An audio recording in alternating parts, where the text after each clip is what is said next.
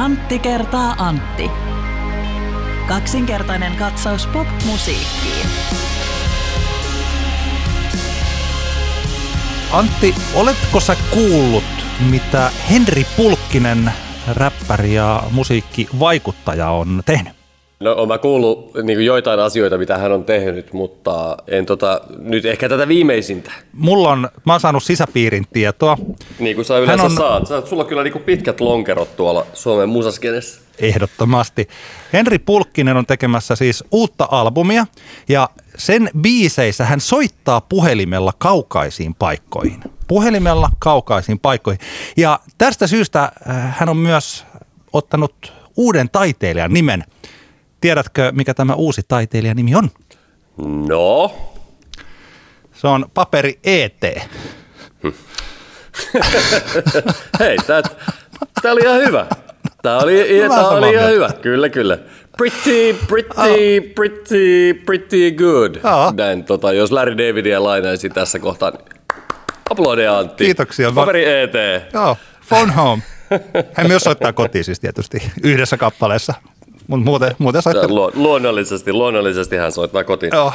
Tällä lähes mestarillisella huumorivitsillä meidän Antti kertaa Antti podcastin sadannen yhdeksännen jakson aloitti Antti Granlund. Hei vaan Antti.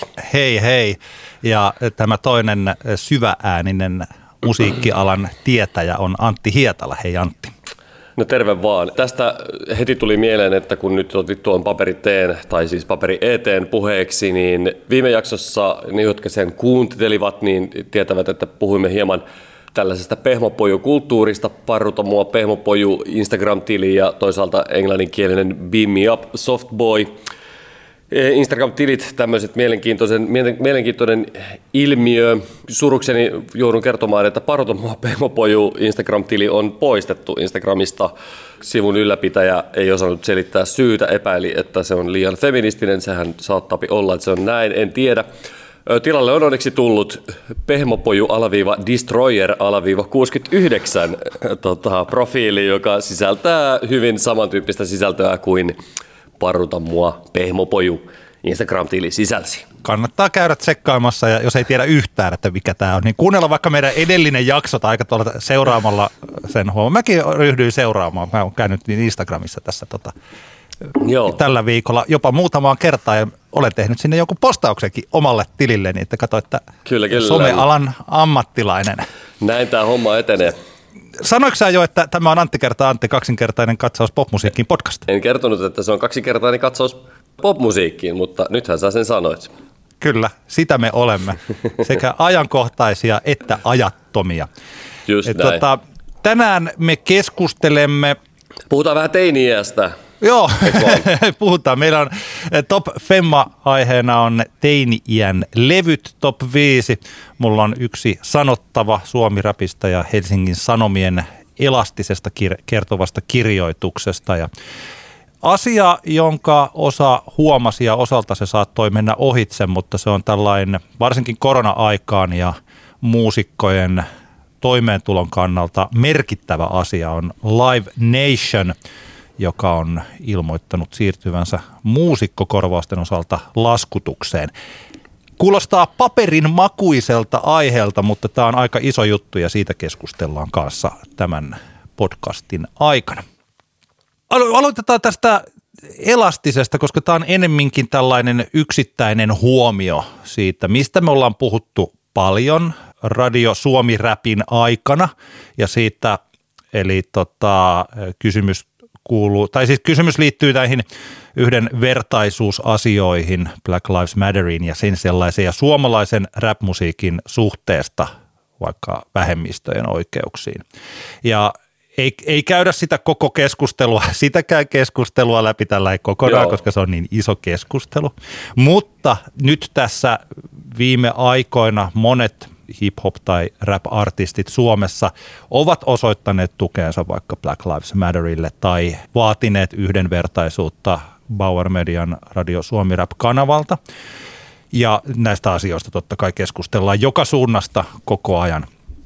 No Helsingin Sano... Hei, mutta saanko mä, saanko, Sano vaan. Saanko mä kysyä sulta niin kärkeen, että eikö sulla tullut yhtään semmoinen olo, kun sä huomasit tämän artikkelin Hesarissa, että siellä on nyt ollut vähän toimituksessa semmoinen tilanne, että hei, eihän kukaan keksis, meillä olisi tuossa nyt niin kuin kolme sivua tyhjää kulttuuripuolella, eihän kukaan keksis mitään ajankohtaista kirjoittavaa, kirjoitettavaa esimerkiksi jostain Kaikun artistista, ja sieltä on Juuso Määttänen nostanut käden ylös ja sanonut, että No mä voisin vaikka tuosta elastisesta kirjoittaa. Mun ensimmäinen reaktio, kun mä huomasin tämän jutun, oli vähän silleen, että elastinen, miksi juuri nyt. Ja tietenkin se selittää sen, että häneltä on tulossa siis albumi marraskuussa. Joo. Ensimmäinen sololevy viiteen vuoteen, mutta silti mä olin jotenkin vähän, että, ei, että, että me niin sanotusti nuorisokielellä. Ja etenkin varsinkin, kun eh, Kimmo Laiho täyttää ensi vuonna 40 vuotta, niin jotenkin mä ajattelin, että sieltä tulisi tämä, kun nehän julkaisee näitä aina näitä kun tämmöiset kulttuurialatyypit täyttää pyöreitä vuosia, niin juuri isoja henkilöjuttuja. Vähän tästä tuli semmoinen olo, että, että eikö nyt ollut mitään, tiedätkö? Oh. mä muistan, niin tuntuu hassulta tämä, että nyt elasti. Tämä selittää toki tietysti se, että sieltä tulee se albumi, mutta silti mä olin vähän jotenkin niin kuin meni käsi kasvoille niin sanotusti. Tässä. Mähän en, se mitä minä tiedän Helsingin Sanomien toimittajia ja sitten se mitä minä tiedän joko Nelosen tai Kaiku Entertainmentin tyyppejä, niin eh, mä en niin kuin usko, että tällaista, tällaista asiaa on siellä. Siellä toimituksessa niin kuin, ei. Sillä että mä en usko, että se johtuu, että okei, se on Kaiku ja täällä Joo. jutun lopussahan mainitaan se, että Rähinä Records toimii yhteistyössä Kaijun kanssa. Kyllä, kyllä, kyllä, kyllä. Ja tämä olikin, ja tämä olikin multa tämmöinen lähinnä tämmöinen vähän niin kuin kyyninen, kyyninen vitsi tästä aiheesta liittyen siis siihen, että, että se, että miksi niin kuin elastisesta tuntuu, että jotenkin tuli, tuli semmoinen olo, että taas kirjoitetaan elastisesta. Mä en tarkoita, että Hesari siitä koko ajan kirjoittaisi, mutta että Tämä oli vitsi siitä tilanteesta, miten se on saattanut mennä, niin. että siihen on päädytty siihen, että, että mä en ollenkaan tässä nyt halua luoda sellaista mielikuvaa, että Hesari tässä nyt väkisin kaikun artisteja nostaa, mutta jotenkin vaan halusin ilmaista ehkä vähän semmoisen turhautumiseni siitä, että, että tota, nyt Elastiselta taas tästä asiasta sitten kysytään. Mutta sinulta on tässä nyt, sinulla on pointti asiasta. Ole joo, hyvä, anna joo, tulla. kyllä. E, tässä, t- tämä on nyt yksi sellainen, siis tässä on, ensinnäkin tämä on kuitenkin mun mielestä mielenkiintoinen juttu. Elastinen heittelee asioita. Kyllähän tässä aika sillain, siis elastista ei juurikaan haasteta tässä toisaalta. Eihän yleensä ihmisiä haasteta missään jutuissa, että yleensä ihmiset saavat puhua tällaisissa henkilöjutuissa niistä asioista, mitkä heille ovat tärkeitä. Mutta tämä aihe, mistä tässä keskustellaan lyhyesti, on nimenomaan nämä yhdenvertaisuusasiat. Helastisen tällä uudella levyllä, jonka nimi on Uusia muistoja. Joo. Niin, tällä Uusia muistoi-levyllä – fiittaa myös Fanny Sjöholm, eli F-artisti nimellä tunnettu räppäri, joka muuten tässä vaiheessa kyllä selkeästi on tunkeutumassa valtavirtaan. Siihen kun katsoo näitä hänen fiittejään, että mistä me puhuttiin tästä Tintse-fiitistä ja nyt Elastis-fiitistä.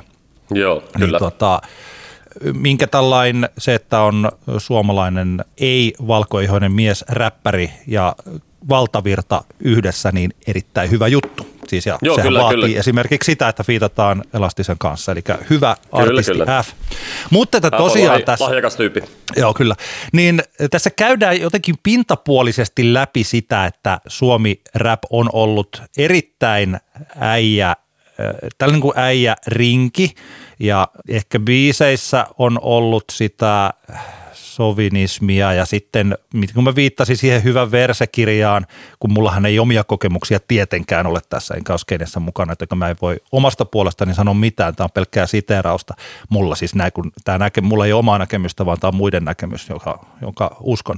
Niin, että naispuolisilla räppäreillä on ollut todella vaikea koko skenessä, ei pelkästään sillä, että se näkyisi vaikka näissä sanoituksissa, vaan että se näkyy siinä kaikesta, että on oikeasti joutunut taistelemaan siitä tilasta ja nyt näyttää siltä, että tilanne on parempi ja myös hyvä, että Elastinen tässä puhuu siis siitä.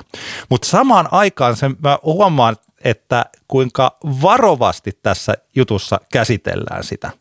Eli että sanon niin tämä, nyt suora sitaatti, Omassa kaveripiirissäni huumori on ollut välillä niin mustaa, että sitä on pitänyt selitellä lehdissä asti.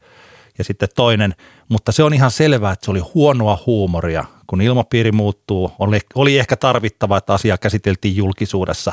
Olen varmasti elämäni aikana nauranut pimeille ja huonoille vitseille.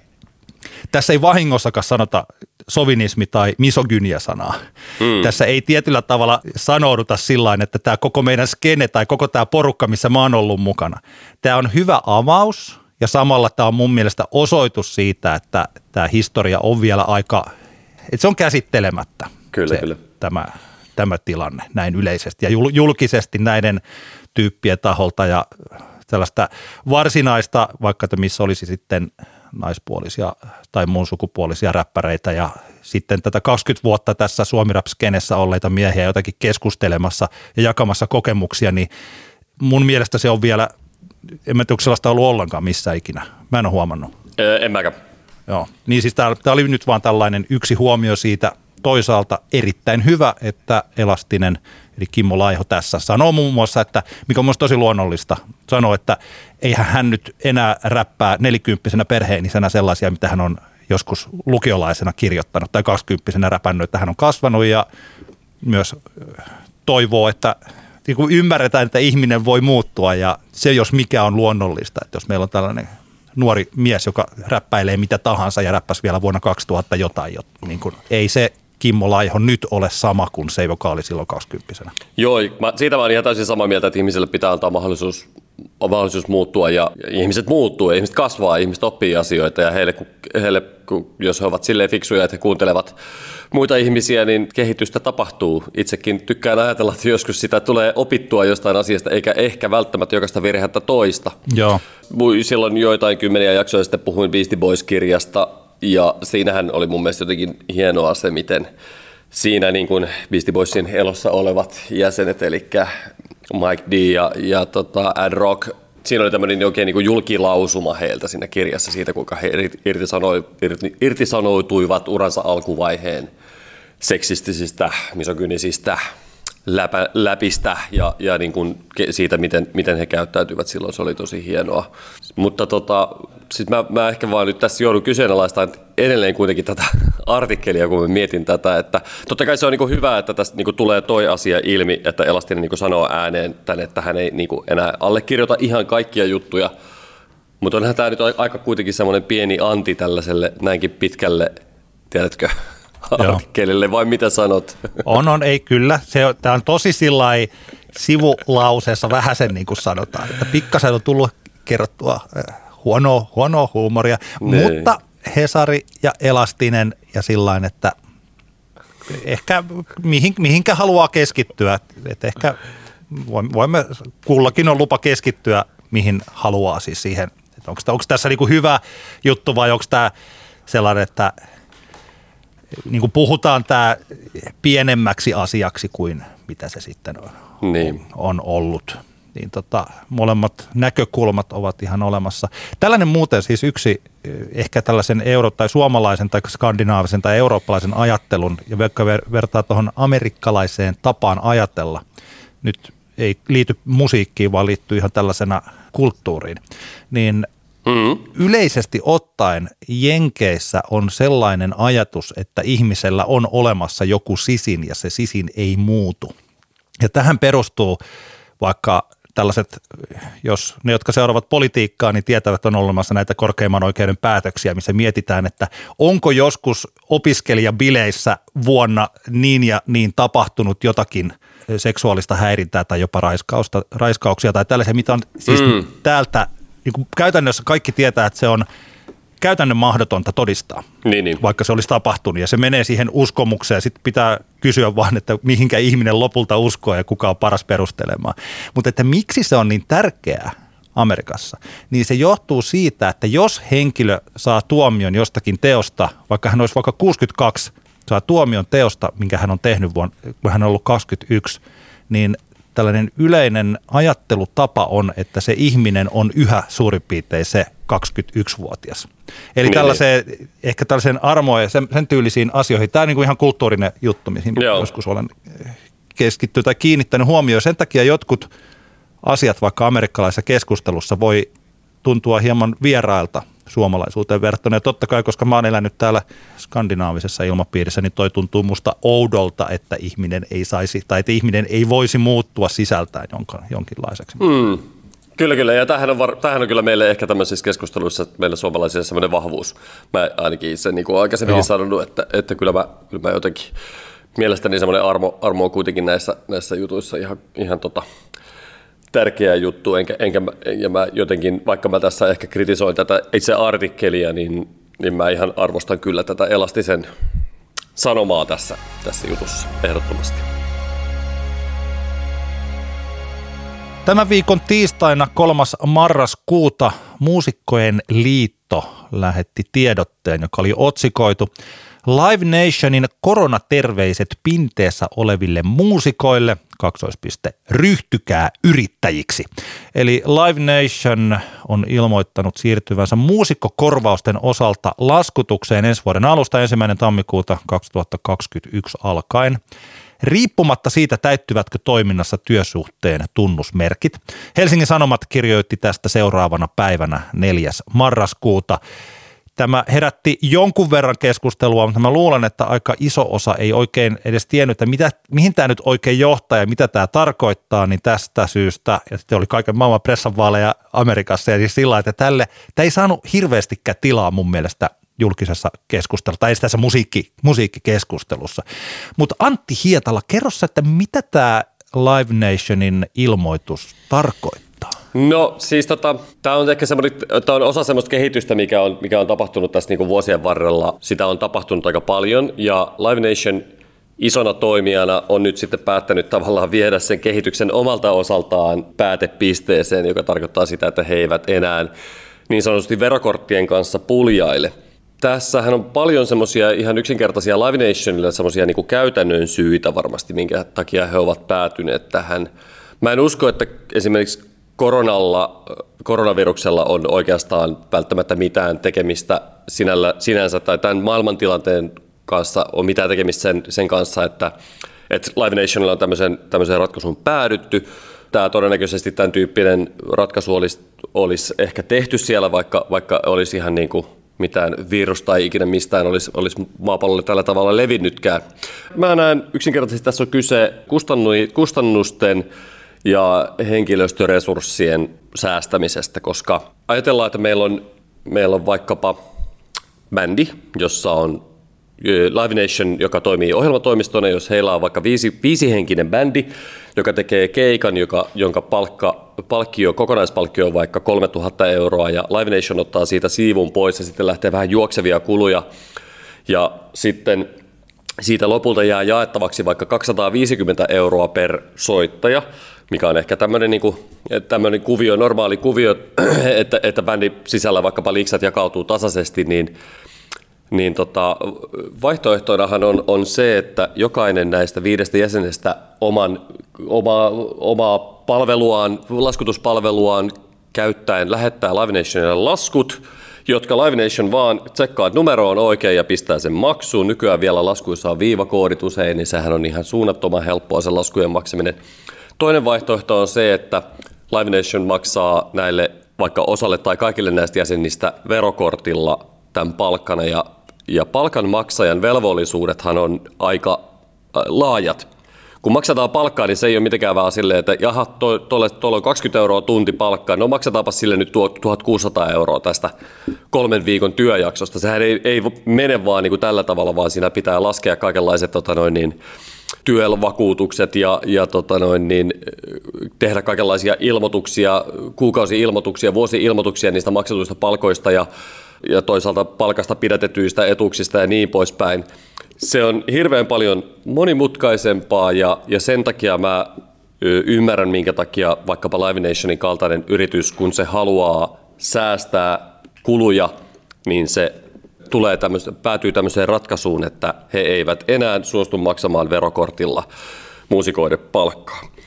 Tällä hetkellä Live Nation on ainoa ohjelmatoimisto, joka on tämmöisen mielestäni aivan täysin tyhmän ratkaisun tehnyt. Tällä hetkellä on Suomi on täynnä ohjelmatoimistoja, jotka edelleen aivan mielellään maksaa artisteille, jos artisti niin haluaa, niin liksat verokortin kautta palkkana, jolloin siitä sitten tietenkin kertyy myös eläkettä ja, ja niin poispäin.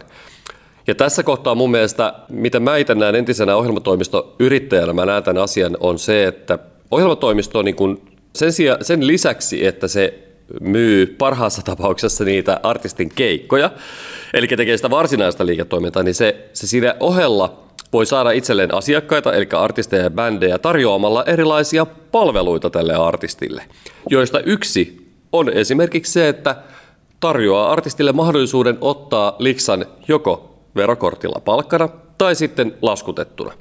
Ja tässä tilanteessa Live Nation yksinkertaisesti leikkaa kokonaan pois tämän yhden potentiaalisen palvelun mahdollisilta asiakkailtaan. Ja lopputuleman mun mielestä pitäisi yksinkertaisesti vain olla se, että ne artistit, jotka Live Nationilla on, tai ehkä aikovat mennä sinne vaikka, vaikka sinne tota artistin rosteriin, niin jos tämä asia on tärkeää, että haluaa saada palkat verokortilla liksana tilille, niin valitsee jonkun muun ohjelmatoimiston. Mun mielestä tämä on niin hyvin yksinkertainen kuvio. Tämä on, mä ymmärrän Live Nationilta sen, että siellä niin sanotusti, minkä takia tämä ratkaisu on tehty, niin kuin sanoin, se on kulujen ja aikaresurssien minimointia ja niin sanotusti lainausmerkeissä tehostamista – siis jos nyt joku siellä kuuntelee joku ihminen, joka on muusikko tai artisti, joka on Live Nationin listoilla, niin hei, ei muuta kuin tuonne netistä googlailee, mitä kaikkia ohjelmatoimistoja Suomessa on ja ohjelmatoimiston vaihtoa. Mun mielestä tämä on niin hyvin yksinkertainen kysymys. Tässä on sellainen asia, että kun mäkin mietin sitä, että onko se muusikko nyt sitten free vai työsuhteessa, että mikä se lopullinen vaikutus siihen on, mutta varsinkin koronatilanteessa ja työttömyysetuuksien maksamisessahan tilanne on se, että vain niillä henkilöillä, jotka ovat työsuhteessa, on käytännössä mahdollisuus saada ansiosidonnaista työttömyysetuutta, siis työttömyyskassasta. Mm. Ja jos ei ole työsuhteessa, eli vain laskuttaa, niin silloin työttömyyskassan tämä ansiosidonnainen sellaiseen ei ole mahdollisuutta. Näin ainakin mä olen ymmärtänyt. Joo. Ja tämä on iso juttu siinä mielessä, ja tästä muusikkojen liitto mainitsee, että jos on työsuhteessa ja sitten jää työttömäksi ja saa ansiosidonnaista, niin se voi olla vaikka 1800 euroa kuukaudessa työttömyyspäivärahana. Mutta jos ei ole työsuhteessa, jää työttömäksi, niin silloin saa peruspäivärahaa, joka on 700 euroa. Joo. Ja mä muistan, että keväällä tästä oli joitakin juttuja, oli, paljon, oli siis tällaisia muusikoita, jotka kuvitteli aina olleensa työsuhteessa ja olivat maksaneet kaikki kassaan kaikki maksut ja sitten kun tulikin se työttömyys, kun koronan ensimmäinen aalto iski rajusti, niin sitten huomasivat, että niin, että eivät he tämän jonkun tulkinnan mukaan olekaan olleet työsuhteessa, ei heillä olekaan – he, heillä ei olekaan niin edellytyksiä saada tätä ansiosidonnaista työttömyysetuutta ja se on ihan kauhea tilanne Joo. ihmiselle. Kyllä vain, kyllä vain. Mä en usko, että mikään ohjelmatoimisto varsinaisesti tämmöisille niin keikkamuusikoille tai, tai jos, jos sulla on niin vaikka sä oot bändi, sä, sä menet jonnekin ohjelmatoimiston listalle, joka joku agentti alkaa myymään sun keikkoja. Mä en usko, että kukaan tekee varsinaisesti henkilökohtaisesta, henkilökohtaista työsopimusta esimerkiksi ohjelmatoimiston kanssa. Joo. Tätä mun itse pitikin kysyä, sitä. kun mä mietin sitä, että miten joku muusikko voisi olla Live Nationilla niin kuin No se voisi periaatteessa, mä voisin kuvitella, tietämättä Live Nationin kaikkia liiketoimintamalleja, niin mä voisin kuvitella, että siellä saattaa olla esimerkiksi jotain tämmöisiä, niin kuin, kun on vaikka jossain kustantamassa on niin house-writereita, jotka kirjoittaa vaikkapa kustantajalle niin kuin biisejä. Mä voisin kuvitella, että Live Nationilla saattaisi olla esimerkiksi muusikoita, joilla, joilla jotka on ehkä jossain jatkuvissa produktioissa tavallaan tämmöisiä niin kuin rivisoittajina. He, heillä saattaisi ehkä olla muusikkouteen liittyvä varsinainen niin kuin työsopimus, mutta artistithan ei eh, esimerkiksi tee ohjelmatoimistojensa kanssa työsopimuksia, he tekevät, he tekevät ehkä ohjelmamyynti niin kuin sopimuksia siitä, keikkamyyntisopimuksia.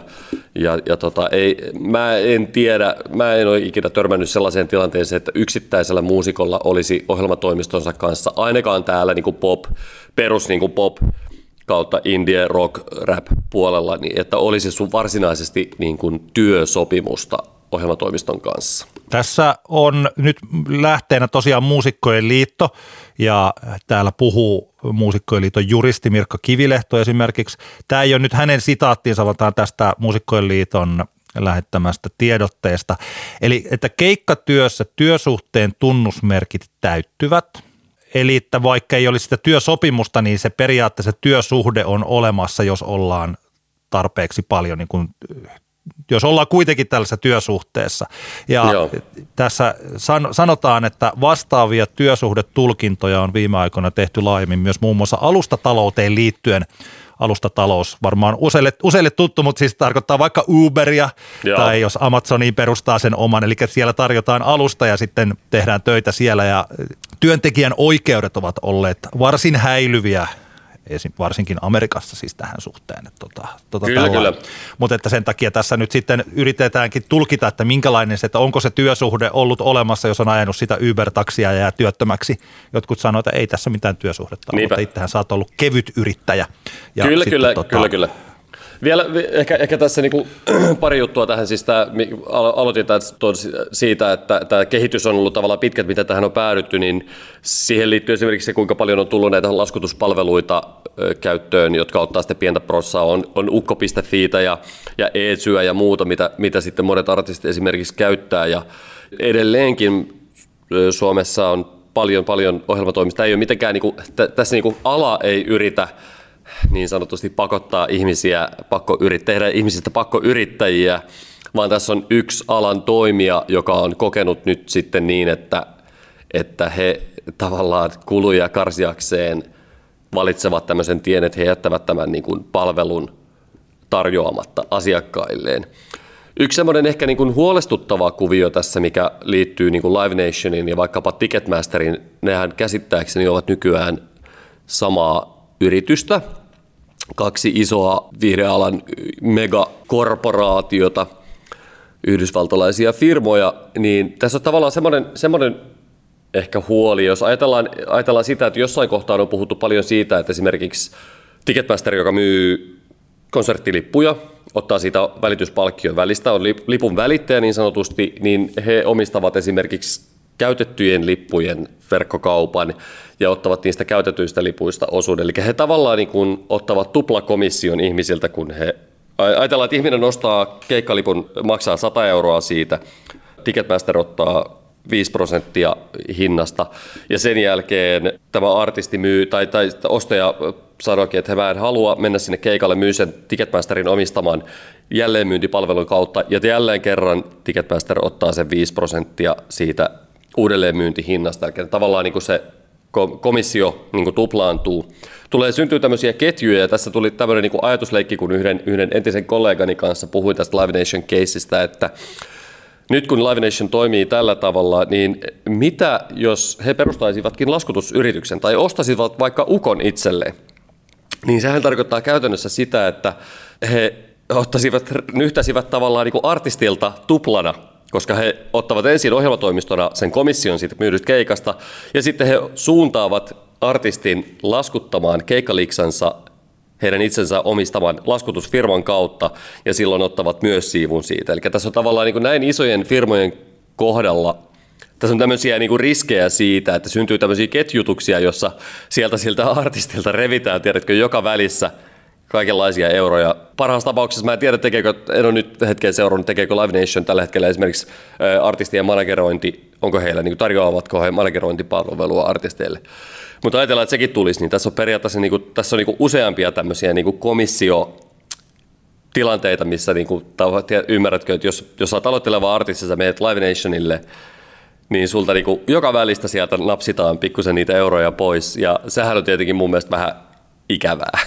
Niin, mutta tämä, tämä, okay, tämä oli nyt niin kuin spekulaatio, että Live Nation Finland ei tee siis tällä hetkellä tuollaista. Ei, ei niin, mutta niin, tavallaan tässä on tämmöisiä niin kuin riskejä. Tämä, tämä lipunmyyntikomissio juttu toimi esimerkkinä siitä, että miten kun tietty taho kasvaa riittävän suureksi, niin mitä, minkälainen ketju siinä voi syntyä. Ei, tietääkseni Live Nation ei omista mitään laskutusfirmaa vaikkapa Suomessa. Mutta periaatteessa tämä, tavallaan se riski tässä, ja mä, mä nyt katson tätä asiaa vaikka sieltä sen muusikon tai artistin näkökulmasta, että kun syntyy tämmöinen tilanne vaikkapa niin kuin Live Nationin kohdalla, niin siinä on tavallaan se, se riski, että kuinka paljon joka välistä sitä rahaa niin kuin viedään sieltä artistin taskusta, niin se niin kuin kasvaa koko ajan. Ja tämä, niin kuin, tämä on vaan tämmöinen niin kuin sivuhuomio, tämmöinen huoli, mikä, tästä, niin kuin, mikä tällaisista rakenteista syntyy. Tässä Hesarin jutussa on äänessä myös Live Nation Finlandin toimitusjohtaja Tomi Saarinen.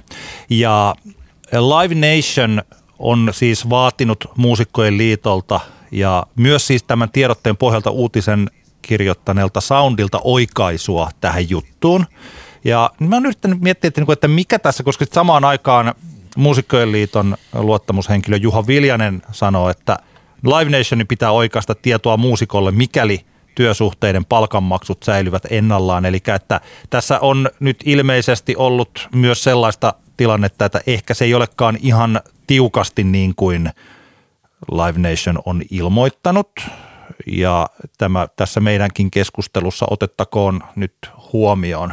Live Nation Joo. kertoo Hesar, Hesarille, että yritys on maksanut näitä palkkana siis pienelle vähemmistölle.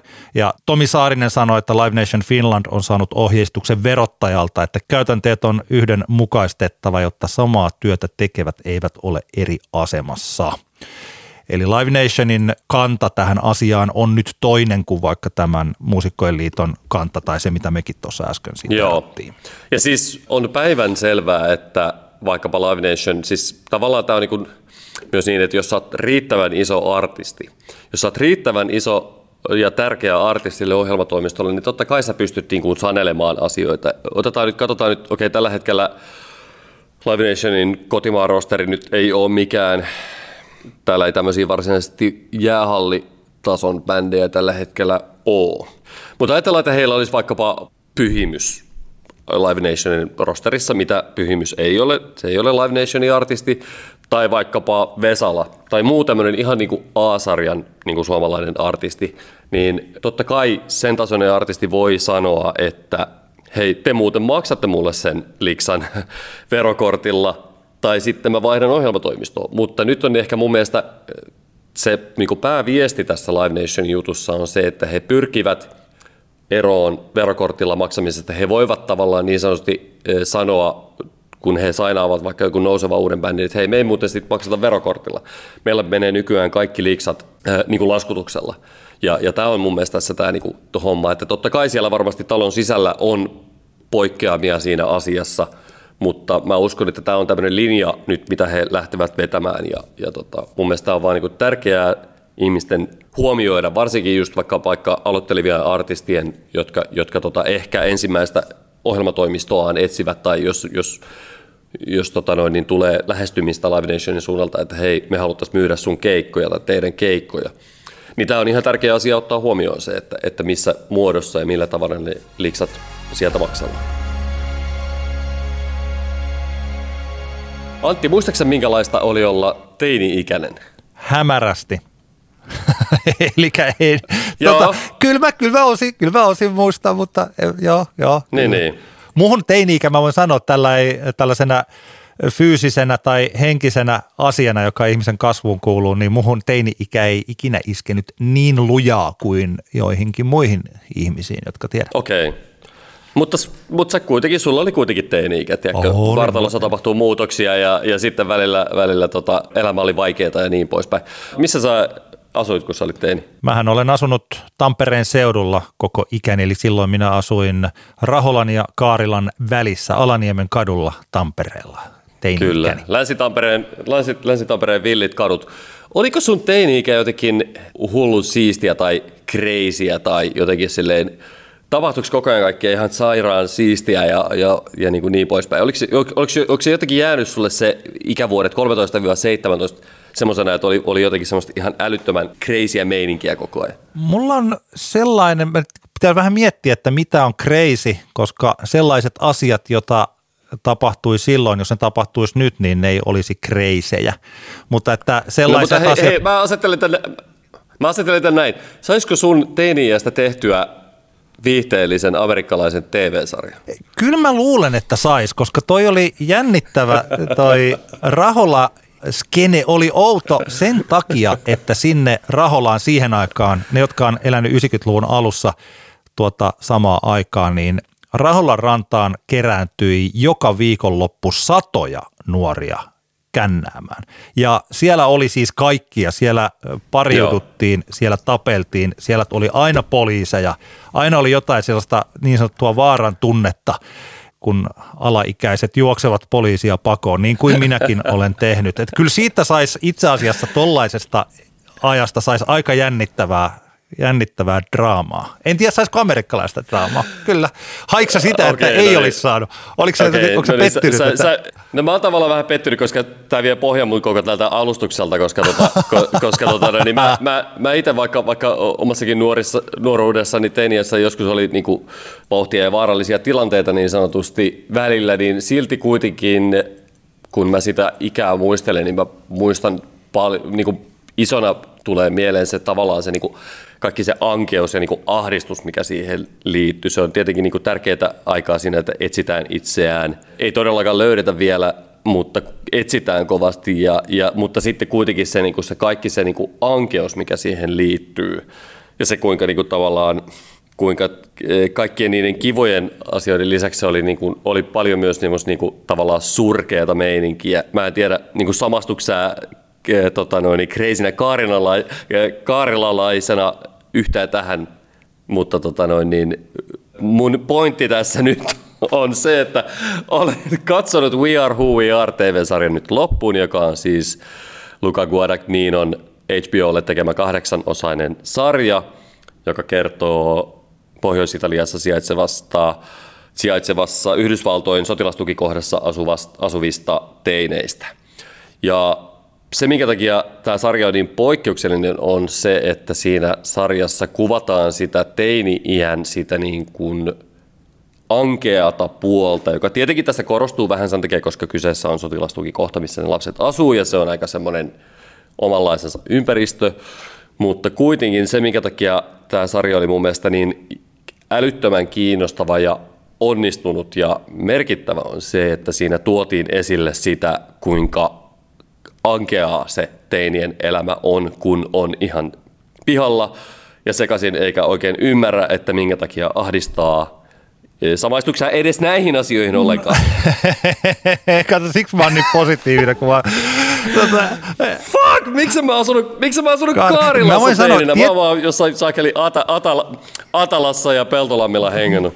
Länsi-Tampere, tietenkin siellä on ollut. Länsi-Tampereella oli tosi... Se tietysti, tämä riippuu nyt tosi paljon, että minkälaisia muistoja. Että varmaan sen takia, että koska mulla on ollut, mulla on ollut aina kavereita, mä en ole joutunut elämään yksin ja siis tällaisia asioita, eikä ollut, kotiasiat on ollut kunnossa ja siis sillä niin mieli muistaa sellaisia hyviä hetkiä ja tällaisia. Kyllä mä muistan sellaisiakin lauantai-iltoja, kun ollaan eletty suurin piirtein just tällaista vaikka marraskuuta ja sitten saatu jotkut Aurora viinipullot ja siellä ei siellä Raholan rannassa ei sitten olekaan ketään ja sitten siellä tosi, on tosi kylmä ja jossain kopissa juodaan jotain ja tällaiset asiat, mistä joskus, en mä tiedä, ei ehkä ole musa Tämä on se, mitä, toi on se, mitä mä hain. Joo, kyllä.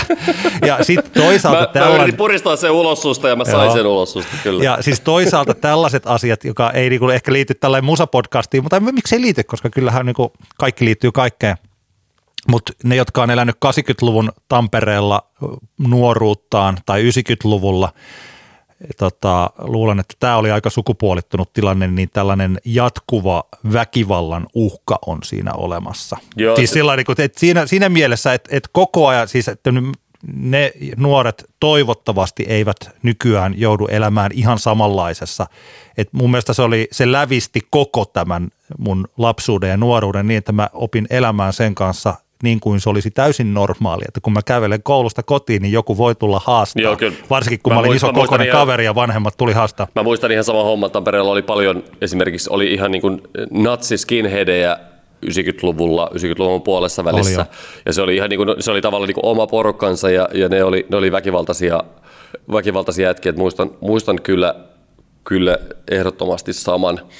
Mm, We Are Who We Are-sarja, sun kannattaa Antti katsoa se, kaikki, jotka ei ole kuuntelijat, jotka ei ole katsoa sitä, kannattaa katsoa se. Se on hyvin onnistunut sarja, etenkin ehkä Jack Dylan Grazerin ö, roolisuoritus tämmöisenä ehkä hyvin kompleksisena nuorena poikana niin, tai tämmöinen 14-vuotiaana jätkänä, niin tota, se on aivan mestarillinen suoritus. Tässä, on, tässä sarjassa on, niin musiikki on tosi isossa, isossa roolissa.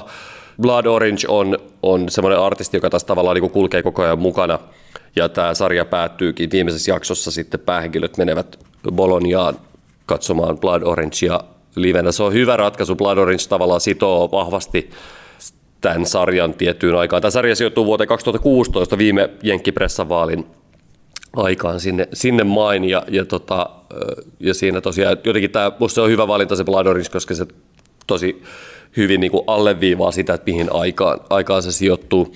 Tärkeää tässä niin kuin, tämä sarjan, sarjan sanoma on, on se, että, että silloin teini-ikäisenä etsitään asioita ja on hyvä, että nuori saa etsiä itseään. Silloin ei välttämättä löydä mitään, mutta tota, silloin tehdään niitä tärkeitä toivottavasti jokainen nuori pääsee tekemään niitä tärkeitä askelia siinä kohtaa, kun koitetaan päästä selville siitä, että minkälainen ihminen itse on ja minkälaisten ihmisten kanssa haluaa aikaansa viettää.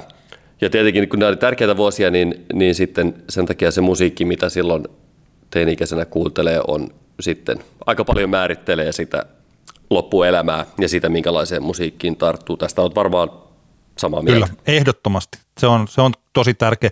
Silloin kun puhutaan jostain tällaisista niin sanotusti meidän kaltaisistamme ongelmakäyttäjistä, niin meillä on se sama juttu, mutta siihen musadikkariuteen, niin se jatkuu tietyllä tavalla sitten, että se saattaa hämärtyä, mutta tällaisen henkilön, joka – ei sitten ole ihan niin ongelmakäyttäjä musiikin suhteen, niin se teini-ikä vielä korostuu. Mm. Se, niin, se korostuu ihan super paljon. Sen takia vaikka radiossa puhutaan aina tästä formative yearsista, eli että jos me halutaan tehdä nelikymppisille radioon, niin me katsotaan, minkä ikäisiä he ovat olleet, tai siis niin kuin, mitä musiikkia on soinut silloin, kun he ovat olleet teini-ikäisinä, ja sitten me tarjotaan sitä musiikkia nelikymppisille. Se on siis tosi, se ihan aidosti se menee sillä että se musiikkimaku todella monella muodostuu silloin. Kyllä. Niissä biiseissä pysytään. Kyllä vain. No tästä johtuenkin pääsemme Aasinsillalla meidän tämänkertaiseen Top Femmaan, joka on meidän teini-ikiemme tärkeimmät albumit Top Femma.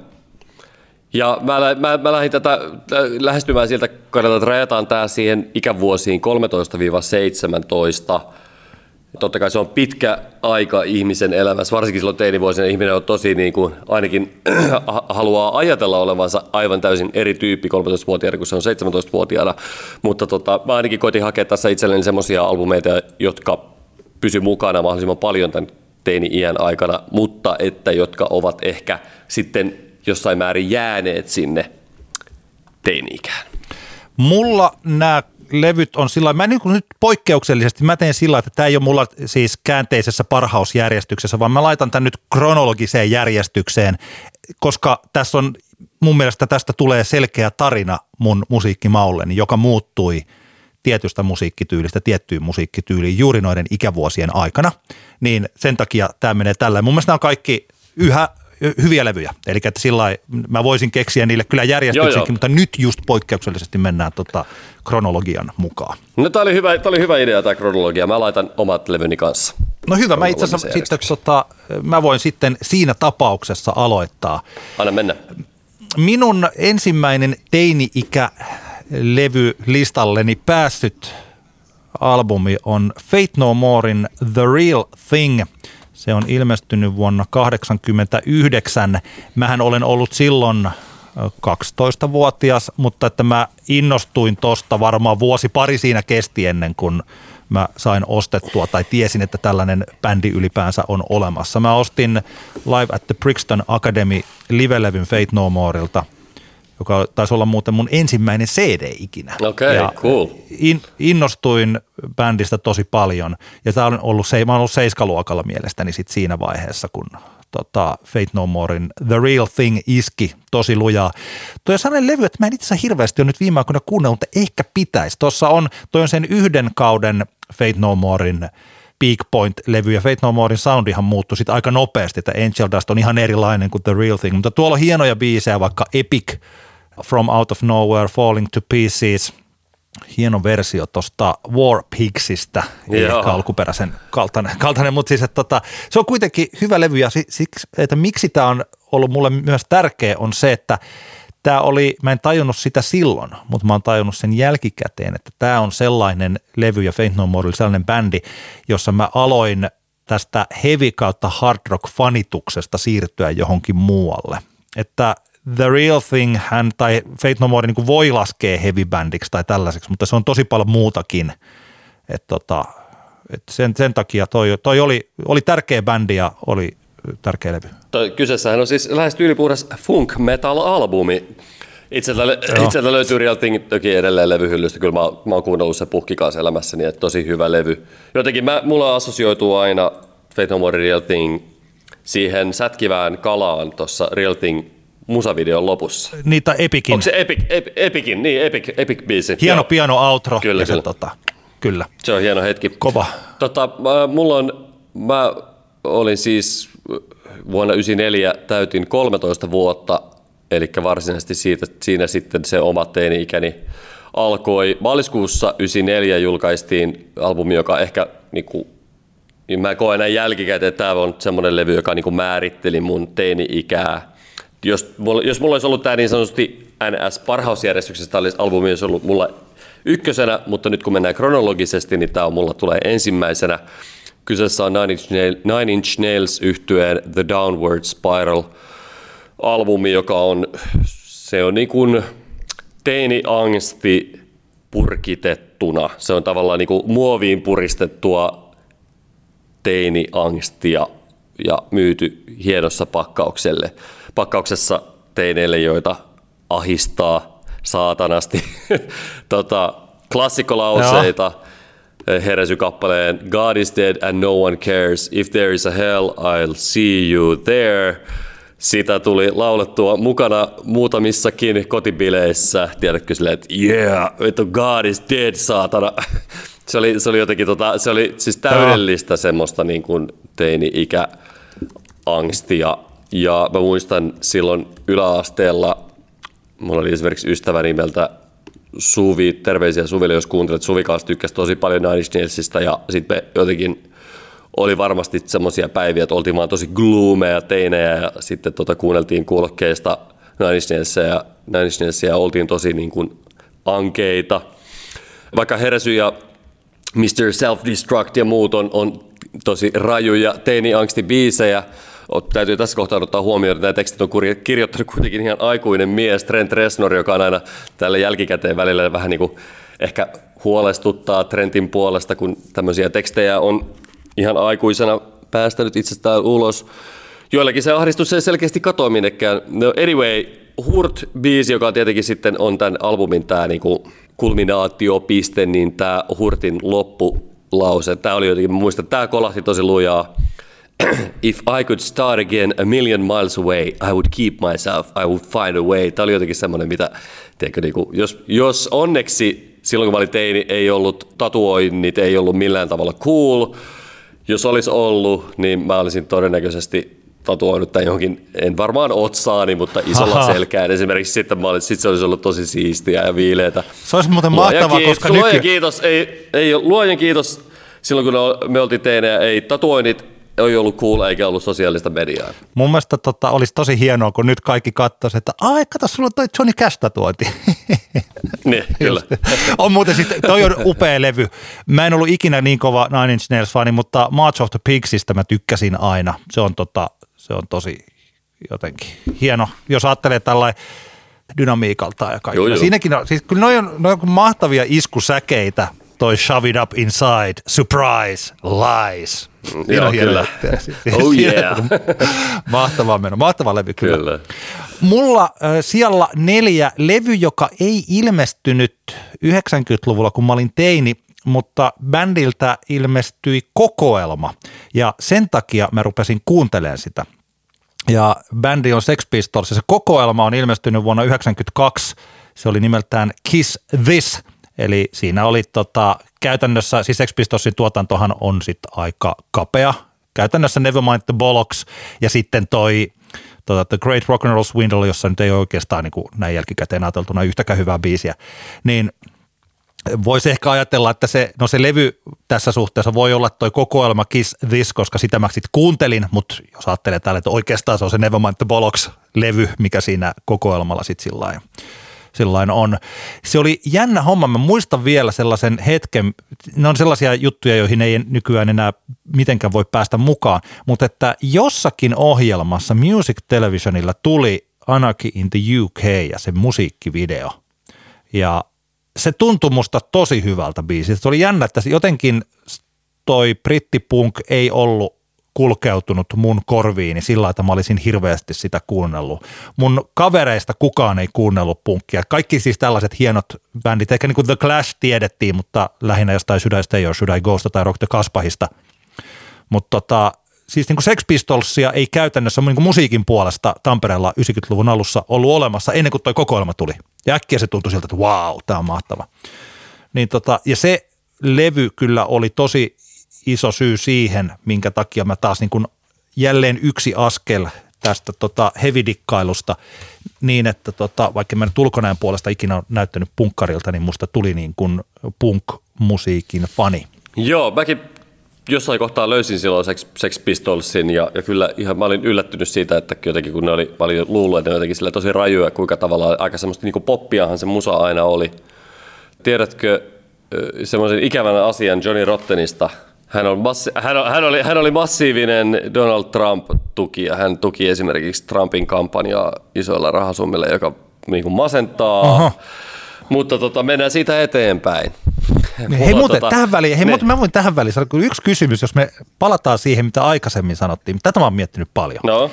Eli että jos ihminen on joskus, ihminen kerta pystyy kehittymään, niin voidaanko ajatella, että se 60 ukko onkin että siis kun 20-vuotias kaveri, niin onko se 60 teot vaikuttaa siihen, mitä se kaveri teki 20-vuotiaana? Siis niin toisinpäin ajateltuna. Niin, joo, joo, joo. Koska, joo, koska joo, tämähän joo, on keskustelu, kyllä, kyllä, kyllä. Ja tämä, mitä mä oon miettinyt vaikka niin Morrissey kohdalla, että se, onko se nykyinen Morrissey, joo, joo. onko se sama Morrissey kuin se, joka oli vuonna 1984? Ja onko se nykyinen Johnny Rotten sama Johnny Rotten kuin se, joka oli vuonna 1977?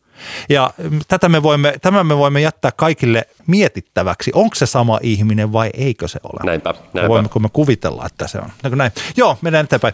Mulla toisena on myös vuonna 1994 julkaistu albumi. Toukokuussa 1994 tuli Beastie Boysin nelos studioalbumi Ill Communication, joka iski silloin etenkin siitä syystä, että se yhdisti niin kuin rapin ja punkin.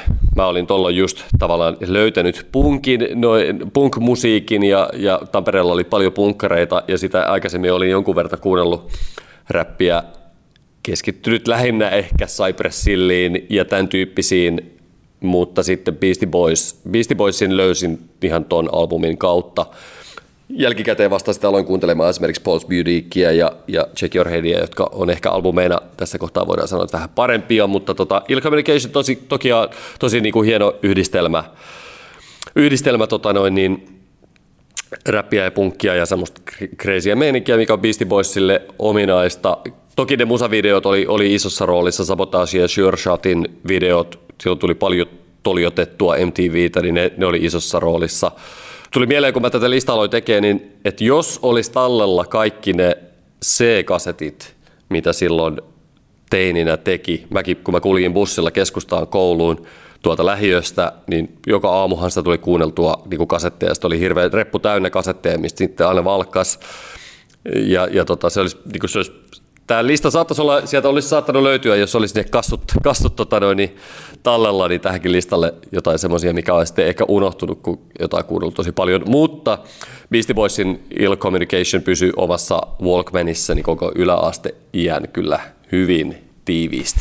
Mulla kolmantena on CMX ja siis mä mietin, että mikä se levy voisi tässä olla, koska ehkä mä nyt otan sen auringon. Mulla luki täällä jo kolmikärki, joka ilmestyi vuonna 1989, koska se on kuitenkin se levy, jota mä sitten eniten kuuntelin, kolmikärkeä tai veljeskuntaa.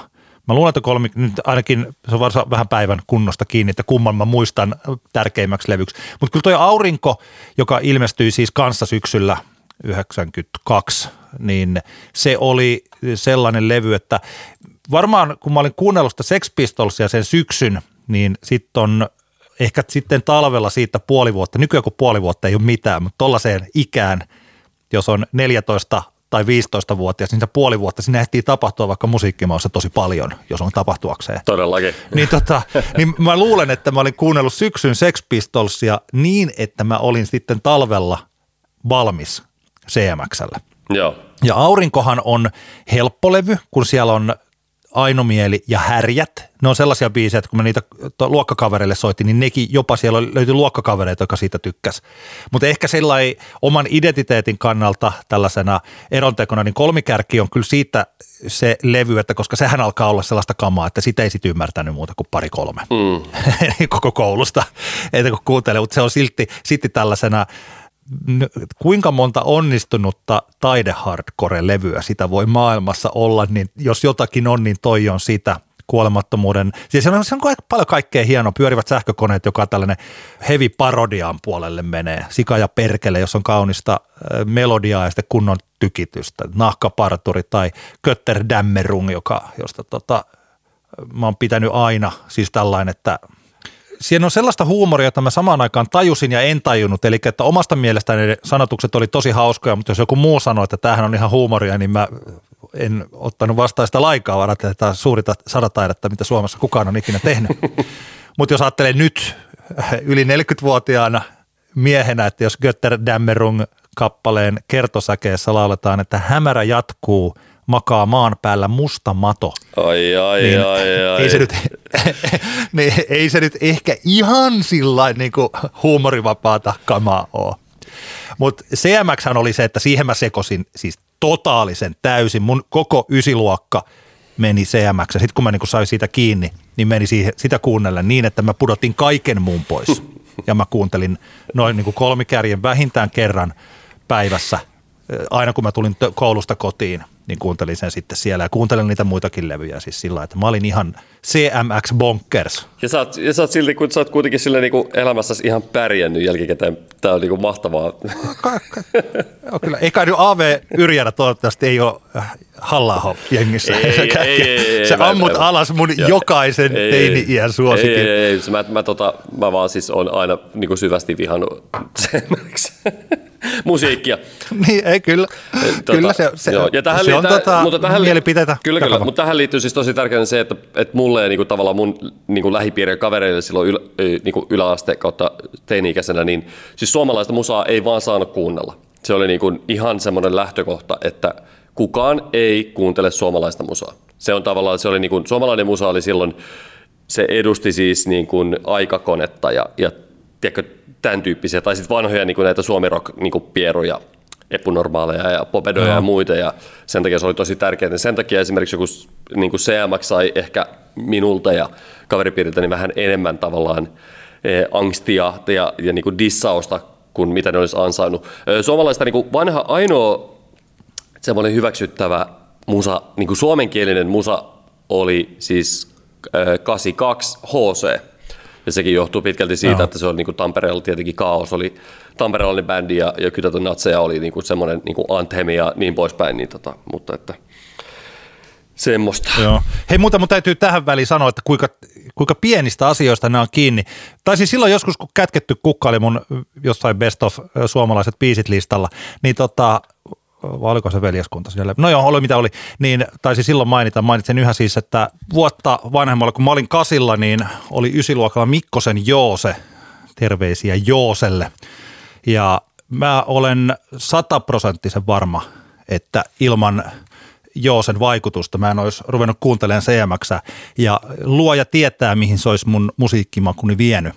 Et koska kyllä Joose oli se, joka esitteli sen tonne muutamalle omaluokkalaiselleen, a, tietääkseni, mutta ainakin mulle. Ja sitten tota, sitä kautta mä sitten innostuin ja sittenhän mä sitä eh, yritin tuputtaa kaikille ja muutamalle onnistuinkin tuputtamaan. Mutta että se oli, että ei tuota 90-luvun alun Kaarilassa, niin ei se ollut sellainen, että kaikki kuuntelee CMX ja siellä tiedetään sitä. Mä luulen, että ilman Jooseen niin ei olisi kuunneltu, en mä ainakaan. Kyllä, kyllä.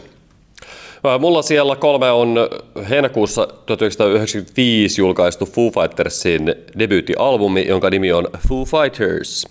Ja grunge oli tuossa kohtaa itselle jo niinku tosi iso juttu, ja, ja tota, eka oma bändi oli perustettu ja vaikka mä olin aina niin kuin tykännyt, tai aina ja aina, mutta olin kyllä siinä niin kuin tykännyt Nirvanasta tosi paljon, niin se ensimmäinen fiilis, mikä mulla tuli, kun mä kuulin tätä Foo Fightersin albumia, oli, että yes, tää on vähän niin kuin Nirvana, mutta vaan älyttömän paljon parempi. Mulle siis iski toi albumi tosi, tosi lujaa monella tapaa, ja mä pidän siitä tosi paljon nykyäänkin, mutta puhki tuli kuunneltua tuossa ehkä vuosien 95-98 välillä. Foo Fighters oli silloin 95, niin se oli livebändinä uskomaton. Kannattaa kaivella tota, YouTubesta Foo Fighters 95 live-pätkiä. Mä en muista, oliko se joku MTV Live and Loud vai mikä se oli semmoinen, mikä tuli MTVltä, kun mä nauhoitin sitten VHSlle. Ihan ensimmäisiä tämmöisiä isoja julkisia keikkoja, mikä noin veti, niin, niin se, oli siis, se oli niin järjetön keikka, että se inspiroi mua niin kuin, niin kuin soittajana tosi paljon. Ja ja jälkikäteen täytyy sanoa, että Dave Grohlin rumpujen soitto tuolla, varsinkin tällä Foo Fightersin debyyttialbumilla on ehkä silleen yksittäisenä albumilla itse niin kuin rumpallina tosi e- eniten vaikutusta tehnyt levy. Ja, ja sitten se jotenkin, se on, se on, mä oon edelleen sitä mieltä, että Dave Grohl on rumpallina täysin poikkeuksellinen. Valovuosia parempi rumpali kuin vaikkapa, tai ainakin tunnistettavampi ja persoonallisempi rumpali kuin vaikkapa Taylor Hawkins, joka soittaa Foo Fightersissa nykyään. Mutta tosiaan ehkä se Foo Fighters on itselle kanssa just tavallaan osa sitä siirtymistä pois punk-maailmasta kohti sitten jotain muuta semmoista niin kuin, tavallaan se, mikä tämän albumin hienous on se, että siinä on, siinä on niin vahvoja biisejä, on sävellyksiä, siinä on harmonioita, se on silti samaan aikaan niin kuin rajua musaa. Niin tota, sen takia Foo Fightersin Foo Fighters on mulla tässä listalla. Mulla seuraava, joka taas on tällainen portti pois CMX-dikkailusta. Mä olin lukenut jostain CMXn haastattelusta, että Ainomieli-kappale on melkein suoraan kopioitu jostain Pixisin biisistä. Ja A.V. Yrjänässä jotenkin niin nauraskelle sanonut, niin sanonut, että mikä se biisi on. Ja mä mietin, että mikä tämä tällainen Pixies oikein nyt sitten onkaan. Ja sitten kun aseman Antikvassa taisi olla vielä sillä nimellä, niin silmiini osui siellä Pixiesin Bossanovan, tämähän on se bändi, mistä se A.V. Yrjänä mainitsi siellä jossain. Minäpä ostin Bossanovan sitten. Ja se ei ollut sellainen samanlainen kerrasta tota, tajuntaan sukeltanut levy. Bossa Novahan ei ole ehkä sillä Pixiessin paras, että kyllä Doolittle on se, mikä pitäisi, jos joku haluaa ensimmäisen kosketuksensa bändiin ottaa, niin ehdottomasti edellinen albumi tai sitten Surfer Rosa. Et tota, monen mielestä tuossa vaiheessa se bändi oli jo vähän niin kuin vesittynyt, mutta mä tykkäisin, mä kuuntelin tota kuitenkin sillä paljon ja pikkuhiljaa rupesin sitten ihastumaan koko siihen yhtyeeseen ja kyllä se vei sitten mua paljon tälle, tänne tota, että jos hevistä ton Fate No Morein kautta oltiin menty punkkiin, ja kyllä mä sitä suomi-punkkia sitä kuuntelin tohon aikaan paljon, ostelin levyjä ja kaikki, ne kaikki oli siinä taustalla. Ja sitten sen CMX-psykoosin jälkeen pikkuhiljaa rupesin siirtyä tällaisiin niin kuin 120 minutes kamaan, jossa rupesin huomaamaan, että niin, että täällähän on olemassa hirmuinen määrä kaikkia hienoja yhtyeitä, joita on ollut Amerikassa tai Briteissä ja tai tällainen näin. Niin tota, Pixiesin Bossa Nova-levy oli vahva gateway-levy mulla sinne maailmaan. Kyllä mä tykkään sitä yhä erittäin paljon niin tuosta bändistä, bändistä muutenkin. Että tota, toi on mukavaa sellaista outoa altsu surf musiikkia. Tykkään siitä levystä ja Pixiesistä. Onko mä, onko mä koskaan kertonut, että mä pidän Pixiesistä? Joo. Tykkääkö sä Radioheadista? Radioheadista kanssa. Joo, ei, kyllä. Mä voin okay. joskus voidaan piti, puhua piti Radioheadista. Joo, kyllä. Radioheadista piti, piti vaan tarkistaa kyllä. Joo. Joo. Siis toisin kuin Radioheadia, niin, niin minähän en millään tavalla niin kuin esimerkiksi vihaa Pixiesiä, mutta on, se on jännä juttu. Mä en ole ikinä niin kuin vaan päässyt siihen bändiin sillä tavalla, niin kuin, tolla tavalla sisään, vaikka mä tiedän, että mulla on paljon ystäviä, jotka, jotka niin kuin rakastaa sitä bändiä yli kaiken. Ehkä sen päivä koittaa minulle joskus, tai sitten ei. Mulla on tota, siellä neljä on toinen, jos, jos Nine Inch Downward Spiral on, on teiniangstia äh, ki- kiteytettynä, niin toinen vähän vastaavanlainen albumi, ehkä vähän pehmeämmällä lähestymistavalla on The Smashing Pumpkinsin Melancholy and the Infinite Sadness, joka julkaistiin lokakuussa 95, täytti siis juuri 25 vuotta. The World is a Vampire, niin kuin, voiko niin kuin, biisi alkaa eeppisemmällä teiniangstilauseella. Tässä kanssa huomioida se, että Billy Corgan myös oli ihan sille aikuinen ukkosi, kun se kirjoitti näitä tekstejä. Tai sitten Through the Eyes of Roomin, Your strength is my weakness, your weakness my hate, my love for you just can't explain. Eli täydellistä tekstiä. Ö, oli hirveän tärkeä albumi ja, ja tota, tuli niin paljon kuunneltua. Tätä on nykypäivänä vaikea kuunnella tätä albumia. Olen yrittänyt muutamia kertoja, mutta se on niin vahvasti assosioituu sinne teini-ikään. Mulla on tästä semmoinen ihana niin kuin muistikuva, jonka mä haluan jakaa tästä albumista, on se, että tuolloin loppuvuodesta 95 mä seurustelin semmoisen, se oli varmaan, oikeasti, varmaan ehkä semmoinen ensimmäinen niin kuin NS lainausmerkeissä oikea tyttökaveri, jonka kanssa ehkä niin kuin juteltiinkin joskus jostain asioista tai jaettiin asioita sen sijaan, että vaan lainausmerkeissä seurustellaan niin Mirvalle terveisiä vaan, niin tota, Mirva tykkäsi myös tosi paljon tästä albumista ja mä tykkäsin tästä tosi paljon. Mulla on semmoinen muistikuva, että on ehkä joulukuu 95 ja me istutaan Atalassa jollain metsäpolulla penkillä, siinä on, ö, on ilta, pimeää ja on vain yksi tämmöinen niin kuin polkulamppu siinä meidän päällä, lyhty, pylväs ja sataa lunta ja sitten me kuunnellaan tätä ja ollaan silleen vaan surkeita teinejä. se, oli tosi, se oli tosi ihanaa, mutta semmoinen niin vahva muistikuva siitä on, siitä on niin kuin jäänyt, että se oli semmoinen asia, jonka silloin jaoimme tyttöystäväni kanssa tämän albumin, mutta tota, tämä on siisti albumi. Totta kai siis tämä tämmöisen tupla, tupla-albumien tekemisen kyseenalaistaminen on aiheellista. Ja kauhean urakkahan tällaista olisi niin nyt vaikka koittaa kuunnella kokonaisuudessa alusta loppuun, mutta olen ehdottomasti sitä mieltä, että täällä on vahvat ansiot tällä albumilla edelleen. En vaan oikein pysty sitä kuuntelemaan. Minulla sitten viimeinen albumi tässä. Tästä huomaa ehkä meidän välisen muutaman vuoden ikäeron, että mulla on Smashing Pumpkins myös, mutta se on Siamese Dream, joka mulle, mm.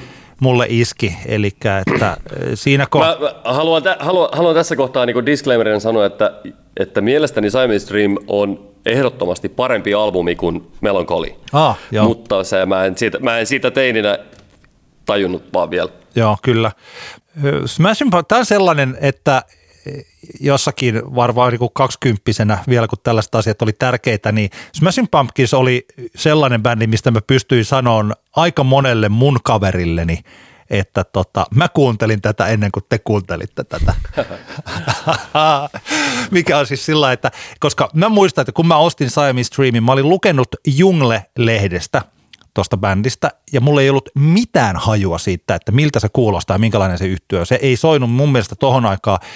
120 Minutesissa saattoi olla jotain, mutta mun mielestä vaikka jos toi levy on ilmestynyt – milloinkohan se levy, kyllä siitä oli tullut ne pari sinkkua, että ehkä se on saattanut jotkut biisit MTVllä soida nimenomaan täällä Primein ulkopuolella, mutta mun mielestä toi levy on tullut kesällä, no nopeastihan mä sen tarkistan, se on tullut kesällä 93, niin mä varmaan olin lukenut siitä jo, toihan on kakkosalbumi, eli Gish oli jo ilmestynyt, mutta sitä kyllä ei kaveripiirissä, siitä ei tiennyt kukaan, mutta Jungle-lehdessä kirjoittajat tiesi. Ja kun toi ilmestyi, niin mä Jukebossista sen ostin. Ja kukaan kaveri ei niin kuin yhtään tiennyt, mikä ihmettää tällainen oikein on. Ja sitten mä dikkailin sitä todella sillain hiljaisesti kotona ja sitten jotkut, vaikka jos Sherubrock ja Today rupes soimaan ja varsinkin Disarm sitten siinä jossakin vaiheessa julkaistiin sinkkuna, niin siitä, niin se alkoi soida sillä että muutkin niin kuin luokkakaverit rupes tietää. Ja Smashing Pumpkins kuitenkin niin kuin sitten aika osoitti, niin oli sellainen bändi, että jos vaikka CMX – tai vaikka Sex Pistolskin tohon aikaan, niin ne oli sellaisia, ne aika, ne kuitenkin työnsi luotaa valtaosan jengistä, niin Smashing Pumpkinshan ei tehnyt sitä. Et tota, se oli siinä mielessä sellainen niin kuin kiva bändi myös päästä jotenkin, tai Pixieskin, että ei, ei niitä Pixies-faneja oli, mutta ei mitenkään siinä mielessä kuin Smashing Pumpkins-faneja. Niin tota, toi oli kyllä niinku selkeästi sitten taas sellainen, semmoinen, missä mä ihan niistä syvimmistä CMX kautta punk jutuista jotenkin pääsin myös mun musiikkimakuni kehittyi vähän lähemmäs tällaista normaalin ihmisen musiikkimakua. Ja se oli myös mun, nämä levyt tosiaan oli mun tämmöinen reitti heavy dikkailusta tällaiseen vähän valtavirtaisempaan altsrock dikkailuun, vaikka kyllä siellä taustalla mulla on yhä ne kaiken maailman tämmöiset HC-jutut ja tällaiset, kyllä mä niistä yhä sillä vähän niin kuin pidän. Mutta tätä, tuossa viiden vuoden aikana tapahtui suurin piirtein tuommoinen kaari. Kyllä, kyllä. Simon's Dream, sitä itse pystyn ihan sujuvasti nykypäivänä kuuntelemaan. Se on mun mielestä niin kuin vaan sairaan niin kuin upea levy edelleen. Mutta ehkä iso syy, minkä takia en melankolia voi samalla tavalla suhtautua, on se, että se, se tuli, mä kuuntelin sitä niin paljon just silloin teininä, että, että se on vaikeaa nykyään. Mutta joo, Simon's Dream, aivan, aivan viiden tähden albumi. Mulla on, tota, mulla on ykkösenä, nyt ei ole kyseessä varsinaisesti niin mikään studioalbumi, vaan, vaan tota, marraskuussa 96 tamperelaisen Riku Pentin julkaisema Infecto eh, aliaksella julkaisema The Deadly Fat Beat Injection DJ Mixtape. Ja tämä on oikeastaan sen takia valittu nyt tähän, että tämä on, tämä, tämä mixtape oikeastaan avasi mun, mulle aivan täysin oikeastaan semmoinen uudel, uudenlaisen maailman. Tuolla 90-luvun puolen välin ja sen, vähän sen jälkeen Tampereella oli tosi hyvä selkeästi niin kuin skene niin kuin elektronisen musan suhteen. Oli paljon niin kuin DJitä, jotka soitti monipuolisesti kiinnostavaa elektronista, elektronista musaa, drum and bass ja breakbeat oli, oli silloin niin kuin aika iso juttu. Ja tota, Riku ehkä, ehkä silloin jo parhaana porukasta. Teki täysin ainakin silloin meikäläisen silmiin semmoista poikkeuksellista ja urhaa uurtavaa duunia siinä, miten se yhdisteli erilaisia elektronisen musa, musan niin kuin juttuja toisinsa ja loi niistä kokonaisuuksia, kuten esimerkiksi tässä The Deadly Fat Beat Infection mixtapeillä se on, tämä liittyy paljon siihen just kanssa, mitä, mitä sä sanoit itse, että se niin kuin kehittyminen ja oman itsensä etsiminen ja juttujen löytäminen, niin miten se teiniässä tapahtuu nopeasti. Ja, ja vaikka paljon ennen tota, olin kuunnellut jonkun verran elektronista musiikkia, lähinnä The Prodigya, tai sitten Fat Boys, Fat Boys Slimin debyyttialbumia, Better Living Through Chemistryä ja, ja tämän tyyppisiä, tai sitten jotain isoveljen levyhyllystä bongattuja Orbitaleja ja muita – mutta tämä oli ehkä se, niinku, mikä lopulta niinku avasi silmät sille, että, että hei, elektroninen, elektroninen musa on niinku, tavallaan aivan oma maailmansa verrattuna kaikkeen siihen rockiin ja, ja kitaran vingutukseen, e, mi, mihin oli niinku, tavallaan kasvanut sitä aikaisemmin. Tämä mixtape sisältää New Yorkan soulia, Fatboy Slimia, muutamia jungle-klassikoita, Nightmares on Waxia, kaikenlaista – La Funk Mobia, paljon tuommoisia nimiä, jotka 90-luvulla, jos seurasi elektronista musaa, niin ehkä, ehkä tunnistaa. Mutta tota, tämä oli mahtavaa. Tämän mixtapein seurauksena alettiin sitten kavereiden kanssa keinolla ja toisella pyrkimään Tampereelle elektronisen musan bileisiin alaikäisenä sisään. Vaihtelevalla menestyksellä välillä päästiin, välillä ei, mutta ne oli hirvittävän jännittäviä hetkiä, kun sniikattiin vaikkapa klubille, eli silloiselle tuliklubille sisään ilman, että se ilkeä isokokoinen vihaisen näköinen portsari huomasi. Ja sitten mentiin tanssilattialle eikä uskallettu lähteä tietenkään sieltä tanssilattialta minnekään koko illan aikana, koska pelättiin, että jos lähdetään jonnekin, niin sitten tulee joku ja huomaa, että me ollaan alaikäisiä ja ne heittää meidät pihalle. Niin siinäkö sitä sitten tanssittiin koko ilta. Ja se oli mahtavaa. Loistavaa. Kiitoksia, kiitoksia vaan Riku, Riku Pentille. On aikaisemminkin ehkä tässä podcastissa maininnut hänet mutta tota, tämäkin on hänen, hänen ansiotaan pitkälti, että tämä maailma, tämän maailman löysin. Mun Älä nuku tämän ohi oli tällä viikolla We Are Who We Are TV-sarja. Vahva suositus sille löytyy HBO Nordic-palvelusta. Ja Antti, sulla on myös ilmeisesti TV-sarja tällä viikolla. Mikä se on? Netflixissä ilmestyi 23. lokakuuta Musta kuningatar. Mun mielestä hieman hölmösti suomennettu tämä minisarja, jonka... Hei, me, he, ei, ei se kuitenkaan, hei me ollaan mustia kuningattaria. Olisiko se ollut parempi? no se olisi ollut hyvä. Mun mielestä se olisi ollut itse asiassa parempi. Okei. Okay. Niin ei ole tota, hei me ollaan mustia kuningattaria mun mielestä tämä on siis tosi huono nimi tälle sen takia, että se ohjaa ajatuksen jonnekin muualle. Tämän toi englanninkielinen nimi sen sijaan on nerokas, eli The Queen's Gambit. Onko se koskaan pelannut shakkia? Silloin tällöin joo, mutta en, en, en, akti, en aktiivisesti. Mutta sillä että olisit opetellut vaikkapa shakki-avauksia ja miettinyt tällaisia asioita, niin, tota, niin että tietäisit mikä on gambitti. En tiedä mikä on gambit, en, en, en tiedä. Gambitti on siis shakkiavaus, jossa toinen uhraa jonkun yleensä sotilaan saavuttaakseen muuta etua siinä laudalla. Eli hyvin perinteisesti gambiitti, siis kuningas ja kuningatar gambiitti on näitä tunnetuimpia gambiitteja, jos vaikka valkoinen avaa tuosta kuningattaren edestä kahdella eteenpäin ja sitten se uhraa sotilaan, mutta saa erittäin avoimen hyökkäyspaikan. Mä siis olen joskus pelannut shakkia muiden asioiden muassa, mutta tota, jotenkin tämä The Queen's Gambit viittaa, siis on shakkitermi ja tässä minisarjassa niin siinähän siis pelataan shakkia. Aivan. Mut, mutta tämä on samalla kasvutarina ja nyt mä olen siis katsonut tästä, tota, tämä on seitsemän osainen sarja ja mä oon katsonut tästä kolme osaa, enkä spoilaa sen enempää, eikä niinku muutenkaan, kun en ihan tarkkaan tiedä, että mihinkä se etenee.